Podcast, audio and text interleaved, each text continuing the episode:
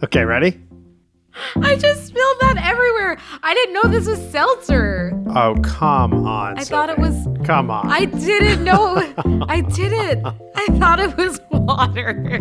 I thought you were purposely getting that because the bevy machine was broken. And it was like, all right, I'm going to show you. I need seltzer at all times. No, I just wanted freaking still water. Mm, big mistake. I didn't even know that Poland Spring did this. Okay, sorry, sorry, sorry. Poland Spring makes sel- whatever. I'm done. I'm over it.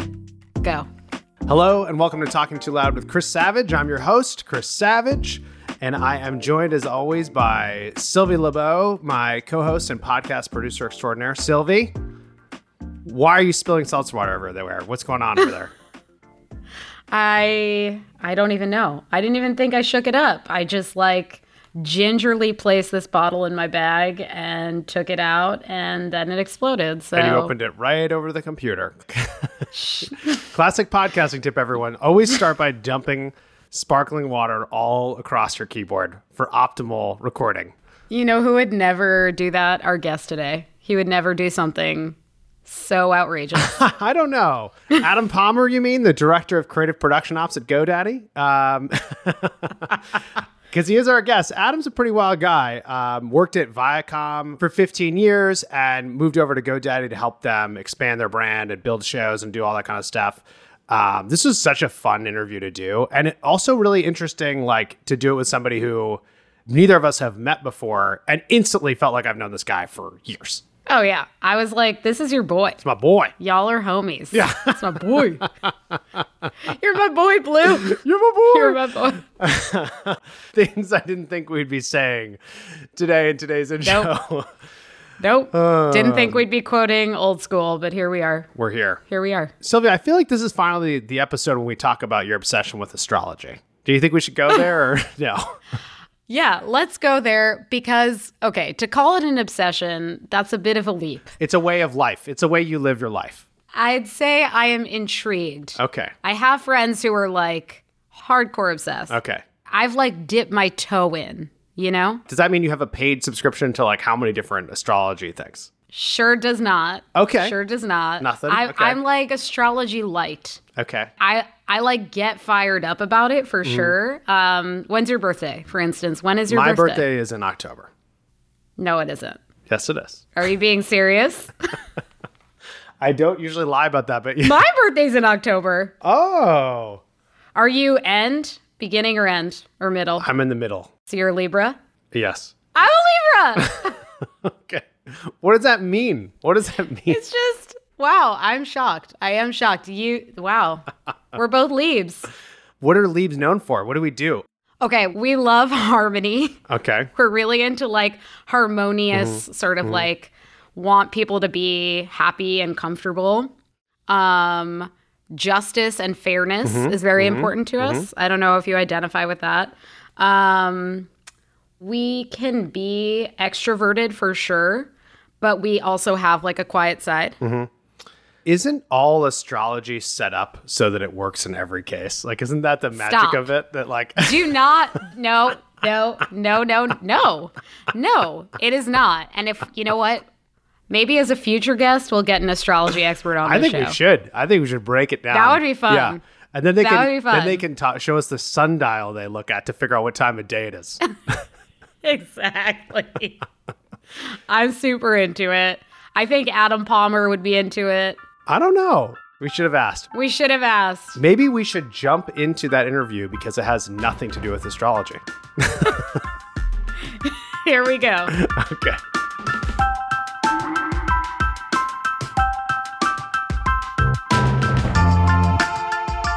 Adam, so nice to meet you. Thanks for coming on Talking Too Loud. Absolutely. Thanks for having me on. Really excited to be a part of uh, Talking Too Loud. Yes, It's an exciting yes. day for me, Chris. Good. You seem excited. You came in hot. Even just the setup, dealing with some technical difficulties on my side, Sylvie's side. You've been like, you know, getting the jokes going. So it feels like you're ready to go. Um, so obviously the, the podcast is called Talking Too Loud, and you know, I just cannot control the volume of my voice when I am excited. But I'm wondering what's got you talking too loud these days?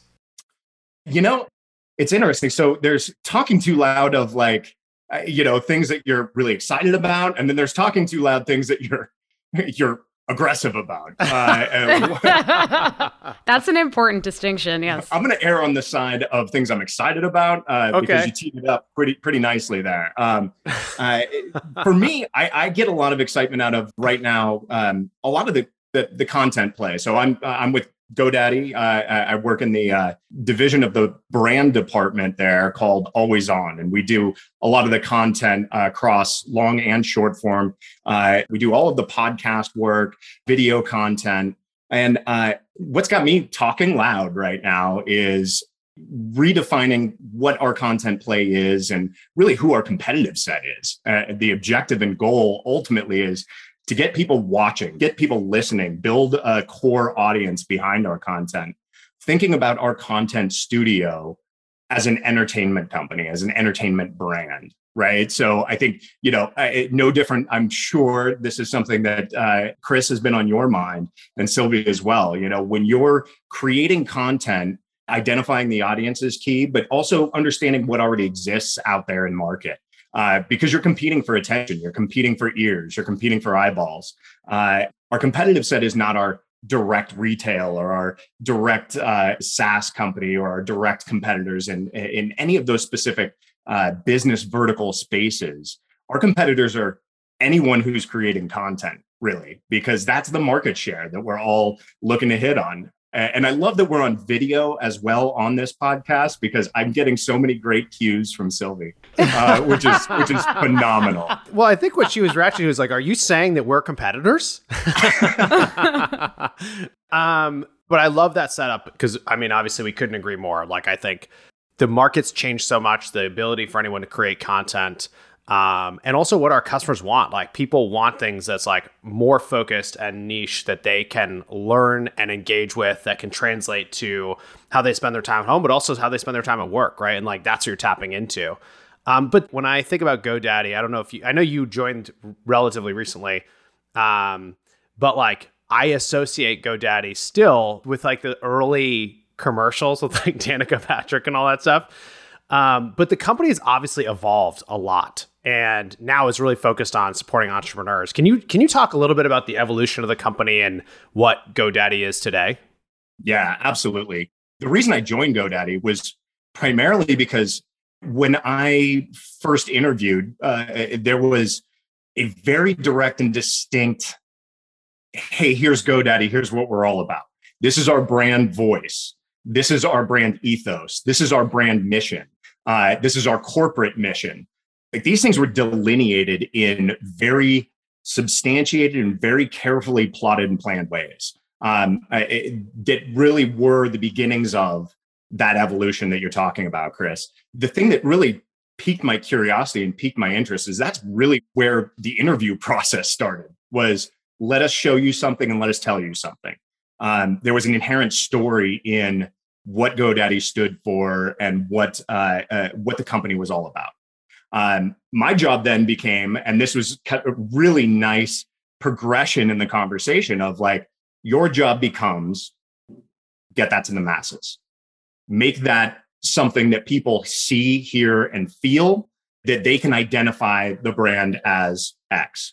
And that really was from my track record, my background, I came from media. Uh, I, I, came from Viacom, where I spent 15 years, uh, and, and, had in the back of my mind, yeah, I do see a benefit as in-housing uh, is becoming more and more relevant and more and more really powerful. Seeing brands that are doing it in the right way and flexing that muscle, investing yeah. in that space, right?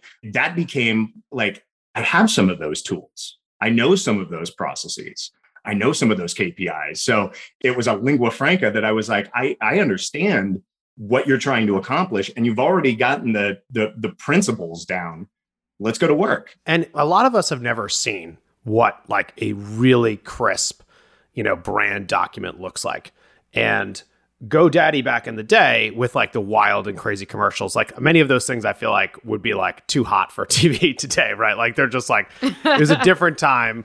Um, but they knew that they were they were selling domain names only, and like they needed to do something different, and they they differentiated on brand, and they became like a massive household brand. I wonder, like, when you come, I, I'm guessing, but I'd love to hear, like, when you came in, does that mean that you saw like a really clear, specific, you know, brand document, and it's like, this is exactly who our brand is for. This is what we're for. This is what we're against. Like, and that that is so compelling because like that's rare. Because I, I I think most people haven't seen something that crisp. So can you kind of describe what that is like? Certainly. To your question, is it rare?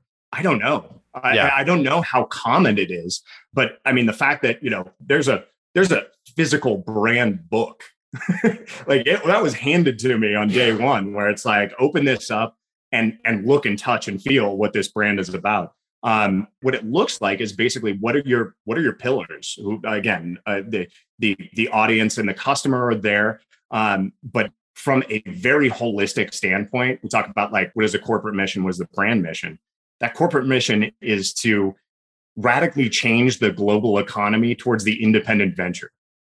And for something like that, that's big. That's the table stakes, right? Yeah. that yeah. is something that just plowed me over. I felt run over by a uh, steamroller. I felt like I'm, I'm joining the rebellion. Yeah. Uh, uh, we're, we're, we're getting into it. Let's go. And, and I had that emotive connection with this brand of like, yeah, we need a centralized figure to lead these independent ventures globally uh, to make a substantial change on what our global economy looks like for the better.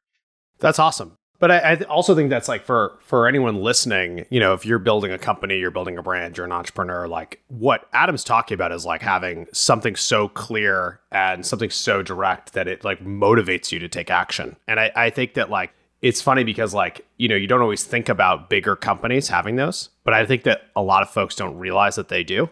And often, like that is when you're a part of that big vision, that big mission. Um, that can be extremely exciting, and that's what it takes to make a dent, right? Like that's what it takes to actually get people's attention and have them understand your values to have it be something bold and different. Um, like I think about Coke and like how much Coke has evolved, right? Like the product's been exactly the same, but their brand has evolved so much over time in terms of like the things they do to try to get across like Coke is about joy. Um, that's not done by accident. like it's a lot of work. And so it's cool to hear that that's so motivating. And I think it's a good message for anybody listening. Like if you're trying to figure out how to get people to rally behind you, you got to go bold and you got to get specific. Chris, you are so great at distilling down a lot of smattering of uh, of passion and experience, oh, thanks, Adam. putting it into uh, uh, poetic terms. I'll take it one point farther too. Uh, to your point of uh, it, it's the bigger companies that are actually doing this.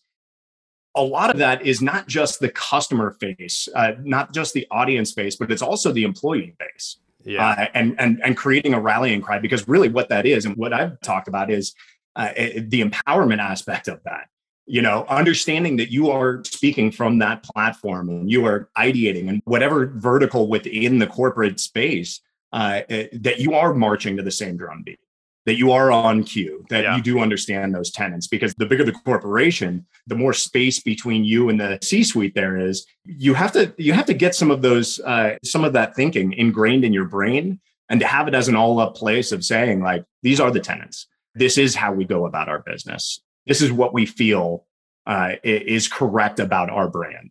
Uh, yeah. Uh, I think those are all incredibly important things, not just for external, but also that's the internal rally cry. Yeah, and if you can't get the internal going, you'll never do the external.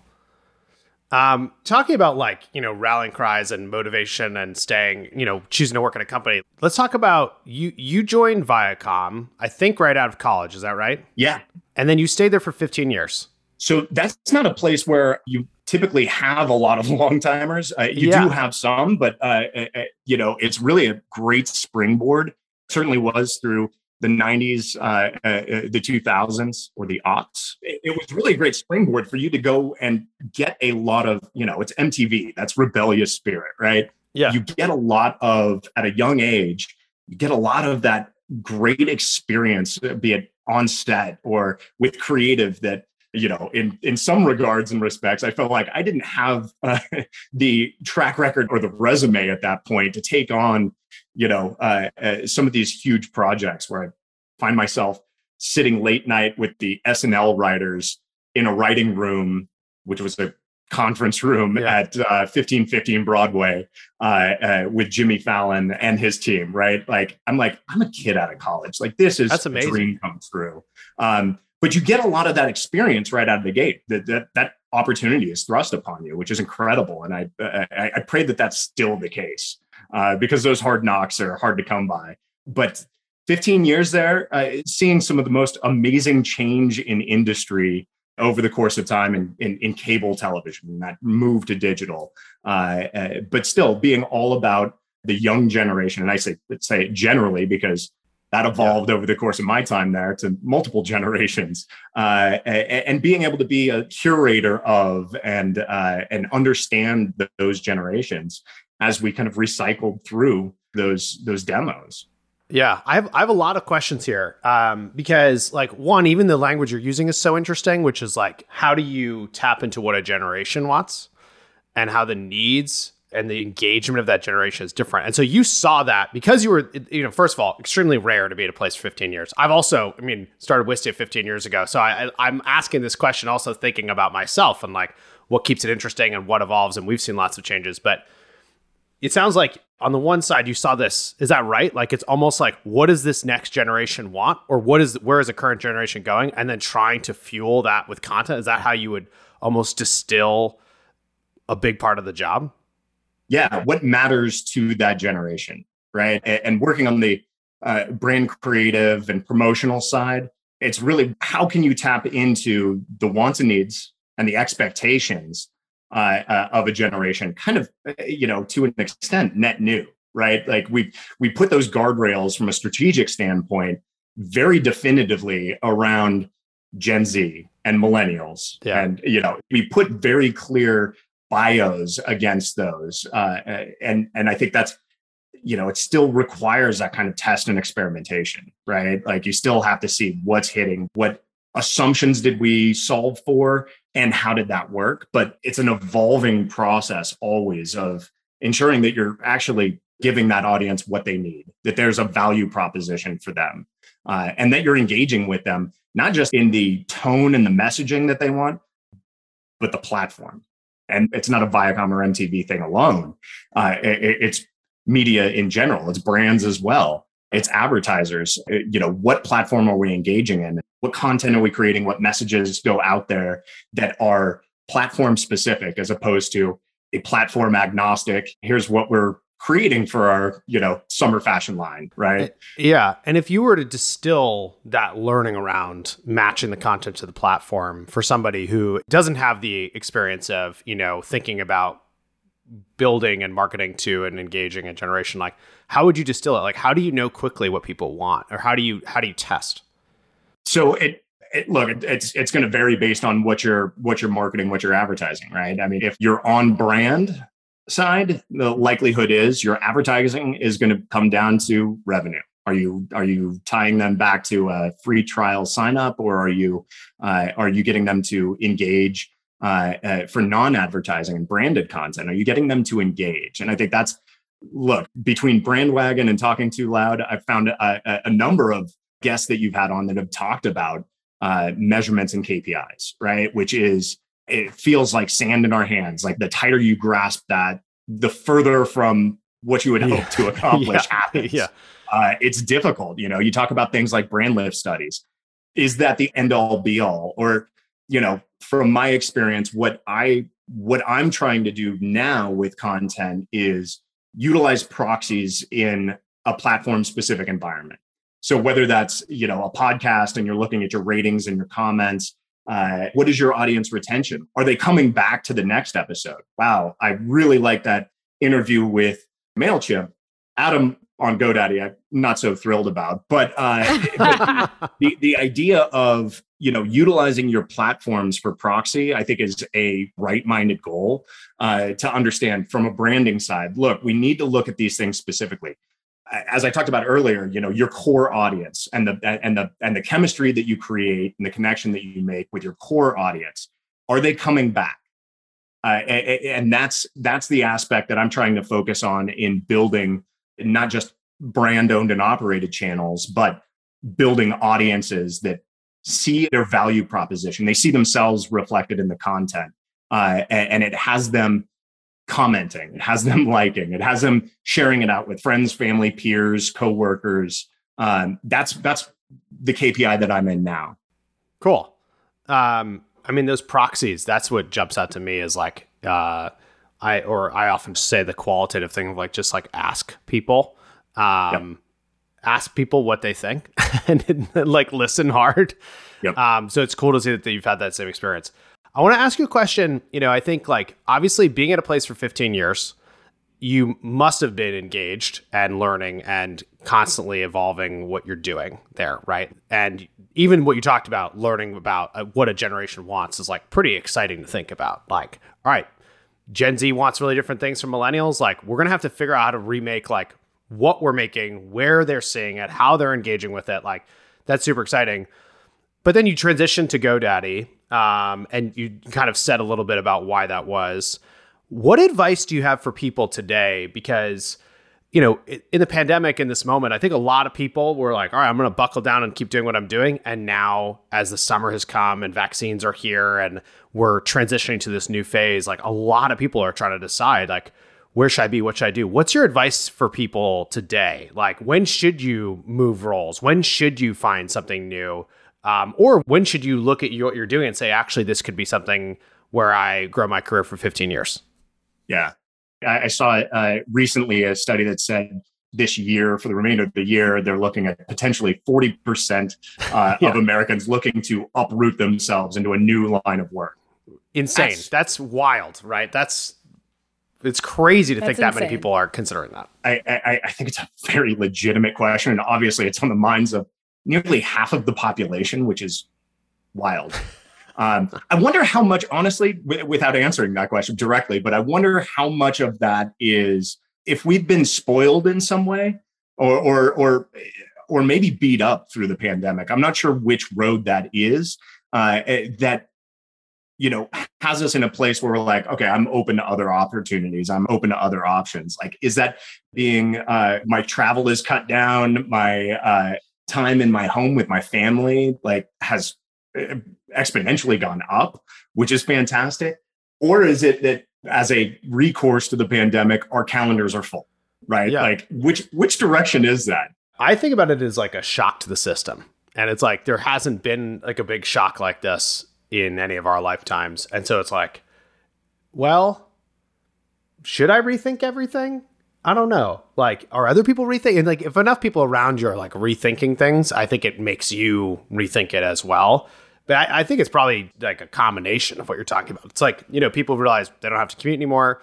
They can see their family all the time, or they can live in some other place. And they're like, wow, this is epic and this is amazing. And I think a lot of companies, and Wistia included, like, we really tried to make sure that the team was taken care of like back to your like you know helping the internal folks like really feel connected. It's like well what can we do to remove as much burden as possible for the team? And so then you're coming out of it and you're like wait there's a ton of shit we need to do. There's way more people we need to hire. There's all this stuff we're changing. And so it's almost like the change it depends on the business but like and I've, I've talked to a lot of other SaaS companies actually have said the same thing in, to me, which is beginning of the pandemic, we didn't change much. We just changed where we were working. And so, you know, especially because of the timing, we had annual plans. Like we didn't, we, we just kept marching forward. But, you know, all our friends in retail and anyone who had to be in person, everything got blown upside down, right? And now retail can come back and in person can come back and, you know, vaccines and mask combination, whatever, like you can feel safe doing so many of these normal things. But now we're all these SaaS companies that were just like having it pretty easy at the beginning. Now we're undergoing huge change um, and big questions about what we want to do and where we want to go and who's excited about it. I would say there's probably more change happening at Wistia this year than last year, but I would never have expected that. I never right. would have thought that. Right. We're supposed to be normalizing in so many ways. We're actually exactly. And it feels like I don't know what normal is anymore. Like I don't know when we will get there. Um, because I feel like we keep hoping. Oh, it's yeah, this is weird and different, but is this new normal? Hopefully, it's new normal. And then like, it changed again. Well, I think, eh, you know, it's interesting because in the back of my mind, I was thinking to your original question of what advice uh, uh, for somebody yeah. who's looking for that move. I, you and I both took it in the same direction was uh, with more of a mind's eye towards retaining. Yeah. Uh, and whether that be, you know, uh, uh, retaining your employees, retaining your teams, my mindset is more around, and maybe that's just where I'm at in my career right now, but it's more on if you see the opportunity to be fulfilled and be challenged where you currently are, uh, the opportunity, not that it's currently happening you know if you're if you're in that consideration mode obviously those are two of the key aspects to try to turn up the heat on yourself. For me i feel like that's the game changer and that's you know i think with yourself uh, uh, uh having the experience that i have being at a place for 15 years we've had to go through those process of reinvention we've had to evolve in ways that uh, were either great aha moments yes, I think we can do this and we should do this because here's our goal and that would be amazing. Let's do that, uh, even if it's a little painful. Um, or through, as reasons that you just talked about with this year, uh, they've been forced on us. I think that also gives you a reason why, reason to stay. And uh, I think that kind of reinvention, whether that's something that uh, you don't have that challenge because you haven't found it, you haven't sought it out, or you haven't gotten the go ahead to uh, uh, to make an initiative come to life. Those are the areas that i'm more focused on in my life in my mindset and in my career right now is like how do i make this just enough uncomfortable so i have some space to really innovate? That's my uh, that would be my recommendation as opposed to jump ship yeah. start from scratch because yeah. if you have something that already works but needs a tweak it needs a jump yeah. start i love that's that. the area that i think is most exciting yeah, it's funny. It actually reminded me of a conversation um, I had with someone this week where we were talking about I I went on vacation, like first real vacation in a little while, and came back like two weeks ago. And the thing that was on my mind coming back in um, was I'd start asking myself this question, which was if I were to come in today with what I know, with my values, with the things I've seen work, with the things I've seen not work, and I saw the opportunities in front of us, like what would I do? and it's like an exercise in like trying to remove the sunk costs right? And like remove the as much of the bias as i can and get back to the core of like uh, what do i know? And i've been asking other people the same thing of in their job saying like if you came in with what you knew like if you joined a company with everything you've learned at wistia and you walked in what would you change? And it's kind of similar to what you're talking about which is like well what would be the challenge or what would i be confident trying that i haven't tried before what would i never do again um, and actually, you can look at your situation. It's like, well, I, I can't change that. Like, it's, it can help you, I think, figure out that question because it's such an interesting question. And uh, real magic can happen, I think, when you're at a place for a long time and you are constantly growing, right? Like the trust that's there and and the speed that you can do things. You're engaged, right? The yeah. speed. I, I mean, I don't under underestimate the power of knowing who to pick up the phone and call. Yeah. By the way, a phone that you pick up can be an iPhone, but there can also be a handset, apparently. uh, We're gonna have to have a link in the show notes to what that is. that'll be the that'll be the biopic that accompanies Adam's on the phone. Please hold. I do want to make sure that I get some intel from you, Chris, because I, I, I think you know you've been in this role of content creator, content expert as well for a while. Um, I'd love to turn the spotlight around if yeah, that's go. okay. Yeah, of course. You're driving the ship. He go, let's go. Let's go. Sylvie, I haven't heard from you yet, and you drop so many great knowledge bombs in every episode, and I'm I'm ready for it. Where are we with that? Is the timer still ticking down I, on that I, knowledge bomb? I, yeah, no. I, I'm waiting for my moment to just swoop in and, and drop that knowledge bomb. Uh, I'm just kind of sitting back for a minute because this is fascinating to me. I feel like you've known each other for a while. So as a producer, I love to see it. Um, but yeah, fire away. Chris is ready. I'm ready. We're ready. Thank you for that, Sylvia. So humble uh, in, that space. Um, I know Sylvia was shockingly humble just then. so I wanted to ask uh, initially. So Brandwagon was the uh, first foray that you've had as host, right, Chris? Mm-hmm what drove the, the the change from an in-person i'm guessing i know the answer but i would love to hear about the change from uh, brandwagon to talking too loud yeah great question yeah so brandwagon was an in-person talk show style show uh, late night talk show i would say um, and so we wanted to have guests on we were going to interview them and we wanted to have all these like really fun and zany, like cutaways and things to like keep it super fun. And we decided to do it in a, in the summer. Uh, must have been the summer of 2019, and we like made the trailer for the season without having shot an episode. And we decided it was gonna be weekly because shows like that are weekly or daily, and so we, weekly seemed good. And we set off making this thing, and I'm like extremely proud of what we made, and like I learned a lot about how you prep for an interview and how you prep for this like on camera show and like getting the right like vibe and all this stuff. But we just bit off the most massive thing. Um, it was absolutely senseless. Like it was such an enormous, enormous project, and everyone involved with it was like losing their minds because it was like from a production standpoint. Every week we were shooting an interview. It's we're doing things on location. We're doing zany cutaways, and then we we're getting this like twenty minute thing. But it also had an hour long version of the interview.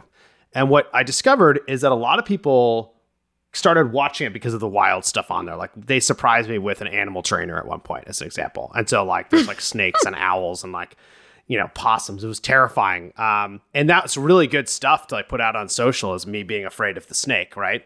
Always. But then we also made the audio podcast version of this, and we didn't promote it at all. It was just like Brandwagon interviews. Like, and if you went and found it, you could find it. And what we discovered was that like people were watching the show, and it, you know there was a basically if you made like five minutes in, you'd watch the whole thing, which kind of makes sense. But the podcast with the deeper conversations, the numbers were not huge, but the the back to like qualitative proxies, like the engagement was extremely high. It was like, whoa, this is the stuff that I really want. And then the other thing was Brandwag was just about brand.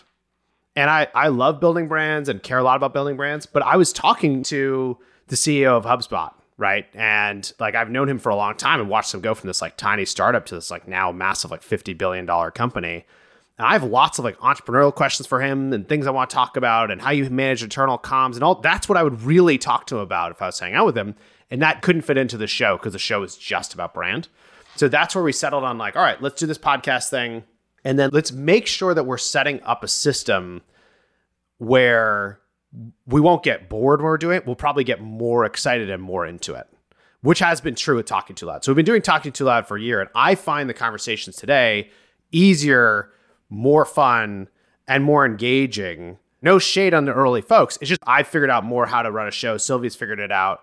Um, and these questions are real questions that I'm asking you because like we face these things here. Like I face these these problems. And so it's worked really well in this regard. We decided to do it pre-COVID, and Sylvia and I were supposed to meet in person for the first time in March 2020, and then COVID hit, and we're like, "Oh, okay, I guess we're doing this remotely." um, but the vision was at, at first it would be predominantly audio, but we would use video and we'd do the wild, more crazy stuff in person, maybe like every eight episodes or something. And so I think like what quote back to getting normal. Once things are really normal, I think we'll introduce more live episodes and we'll introduce more in-person episodes. Um, and that will create a space for like more of the crazier stuff that we can do. But I actually find that even just in this format, we can do a lot of that stuff as long as the the conversation is like truly about things that I care about and the guest cares about and Sylvie cares about. And if we do that, then that actually ends up usually being what the audience wants. I, I love in the conversation. It it's very meta, right? Because a lot of your guests that you're talking to, the show itself is something to put under the microscope, right? Yes. Because we're all brand experts, we're all marketing experts, Yes. we're all uh, uh, CMOs, and uh, to that to that level, we look at this as like, cool. Give me some insight based on this. Like, what am I on right now? Who is my audience? Getting that our minds around that. That's that's our language, right? So I love the meta of it. I'm going to bring it to a little bit less uh, uh, less marketing speak and brand speak. I want to know because I went back and I watched some of your early episodes on Brandwagon. I was excited to see uh, Lauren Fleshman uh, as a guest. Yeah. Um, I worked recently with her husband on a series called Go Forth. Uh, Oh, sweet. I had um, Tony Hawk. He was a guest. He was a yeah, guest he was on a guest show on the too. show. Jesse was a guest on Yeah. Talking Too Loud. big fan. Yeah. Big fan of Picky Bars. Big fan of both of those individuals. Love it. Love it. Um, but the question that I have, you ran a 610 mile. yeah. right? Uh-huh. So- Something around uh, approximation. Like 623 or something. I don't know. Something like that. That's badass. Did you really? It was six tw- I didn't realize it was that's fast. That is badass. And what did Lauren say about it? Uh, she's like, oh, pretty good. If you're training, you might be fast. Something like that, I think. oh, I love that. Super cool backhand compliment yeah. Coming from a world class distance runner. You know, I mean, she said to me when I ran that, which this is in an episode of Brown. You can you watch me. I mean, it's funny, some of you have never seen it, but there's like, this is documented. No, I ha- I saw it. Oh, you I did? saw it. I just didn't know. I just didn't realize. I don't know why that fact escaped my brain, Yeah. but it did. I didn't remember it was that fast. Yeah, the funny thing I always think about is she was like, I'm like, do you have any words of advice? She's like, don't come out too fast. I said, okay. And then I ran and I get around the You, first like, lap. And she's it? like, your first lap, it's four laps is a mile. She's like, your first lap was 129 or something. And I was like, oh no. I, I all I could think is, oh shit, what have I done? Like, I have just done the worst thing possible because now I have to try to keep this up. And there's cameras Yeah. and there's drones. And that final lap when I was coming around, I could see, you know, there's really not much left. There's like, you know, a quarter of the lap left. And I'm looking at it Yeah. thinking to myself, I don't know if I'm going to make it. Like I'm I literally felt like I do not know if I'm to make it to that finish line and pushed as hard as I could and I was like, well, if I pass out like this probably won't. They, they won't actually put that part of the show. It'll be fine. And I, when I completed I was so happy, but it was yeah, it was that was a wild ridiculous thing to do. I brought that up uh, because number one, I'm a, as I said, I'm a fan of Lauren and Jesse, but I also was really impressed uh, that you put it all on the line and that you made such a great time. Thank you. Well, you know, it's funny back to what you said about taking risks like at work and like challenging yourself. You know, signing up to do a show is a little scary if you haven't done it, if you've only been the guest. All that stuff felt like I've pushed myself out of my comfort zone in many points of time, and I guess I'm going to do it in this way too. And now looking back, it feels so good that I did it. Um, but like, I don't really think you're growing. It's like not that interesting unless you're pushing yourself out of your comfort zone, right? Like that's like the best stuff. Yep, 100%. It's finding what your comfort zone is and then just Yeah. just Yeah. selling, just open yourself up to a yard sale. so are you are you a runner? Are you like you know what's what what's your mile time? How much you bench, Chris?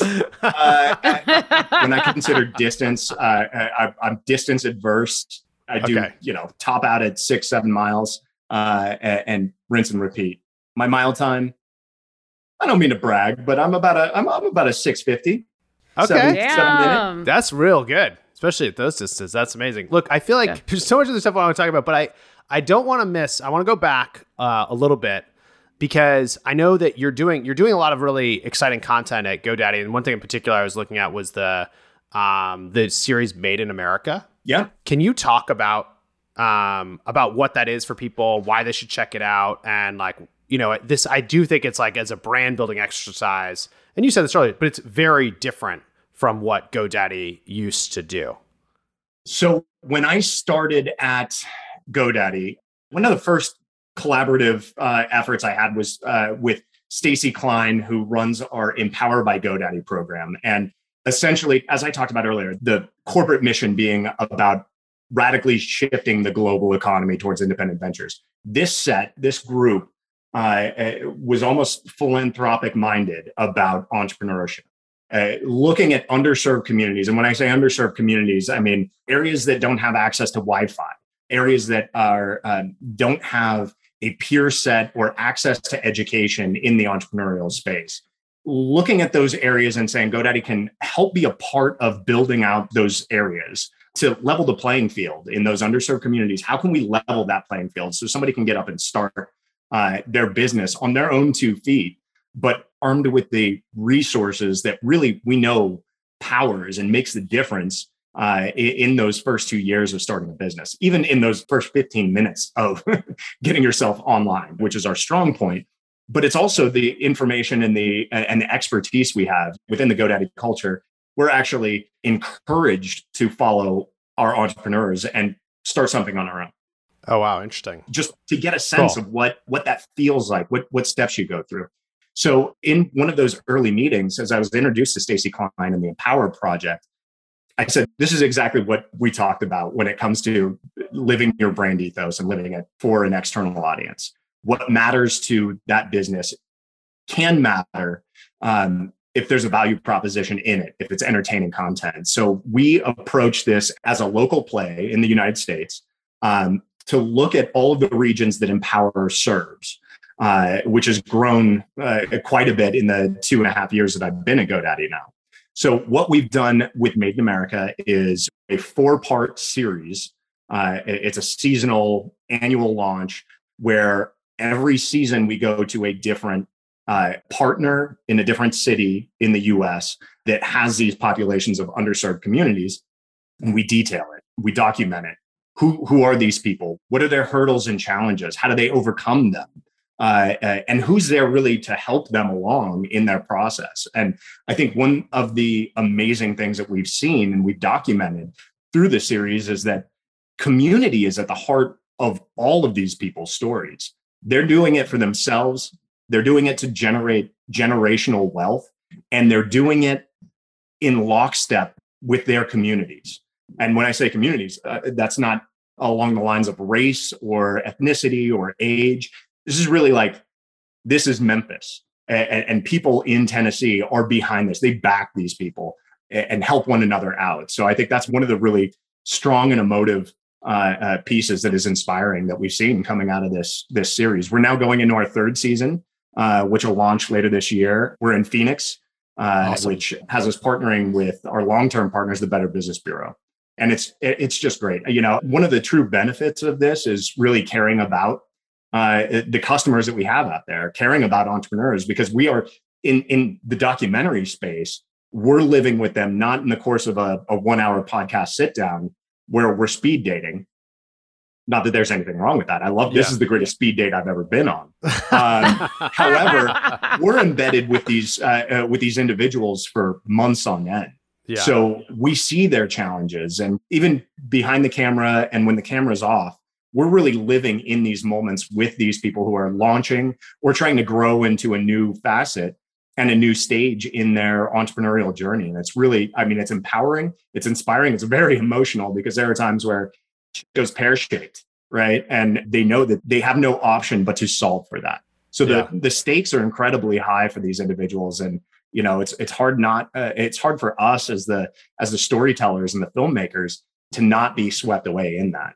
That's awesome. And where can people check it out? So the main hub for the majority of our series work right now is our owned and operated channel. Uh, for video that's on GoDaddy's YouTube channel. We've launched uh, two seasons there already, uh, as well as our series Go Forth featuring Jesse Thomas uh, and, and, Picky Bars.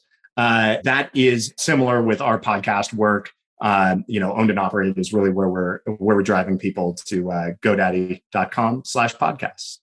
Awesome. Well, look, I think it's so cool. I was just reflecting as you were saying this. It's like, you know, this filmmaking challenge and this, and the telling these stories and getting in people's communities and like um, really trying to help them as much as we can. And like thinking about the fact that uh, you're at GoDaddy, you came from Viacom, and like a brand is investing this much in storytelling is just really, really sweet. Like it's like such a representation of like where we can all go um, and how much opportunity there is in the space.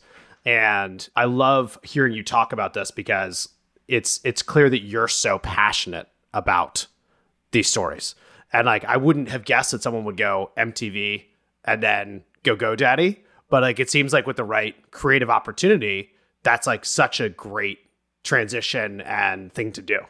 It's an absolute sweet spot, uh, and it's been an absolute pleasure to be able to you know bring some of that experience to the table because it really you know as we talked about earlier your competitive set is everybody making content. So how do you take that lens to apply it to a brand? I think that's incredibly important. When we are talking about that long form uh, even the short form content you have to know the competition uh, and that competition is is stiff yeah i think it's also just like the thing that people it seems so obvious but like people forget the fact that you're selling to entrepreneurs, like you're selling to people who are, you know, business people, right? And like they watch this stuff. Like the the world that we live in is like you might listen to Talking Too Loud, you might go watch Made in America, then you might go watch Sexy Beasts on Netflix. But like you're looking for a different thing. Yeah, that was for you, Sylvia. I know you're a big fan. thank you, thank you, thank you. Um, and you get like a different thing from each piece of content. But like if you were to look at the the things you watch and consume and listen to on a daily basis, like it's some mix of inspiration for your life, some mix of inspiration for your business, some mix of just pure entertainment. But that is the world we live in now, and I think that's that opportunity is so huge, right? Because anyone, every customer that you have is it has that same you know mix of content that they're dealing with every day, and that's why the opportunity is so big. I think. Absolutely. Um, well, look, Adam, thank you so much for coming on the show. This really was super fun, and I feel like I've known you for a long time, even though we just met. So I don't know how that happened, but uh, this was great. Thank you for that. I feel the same, Chris. It's been a pleasure. Sylvie, great seeing you as well. Great seeing you.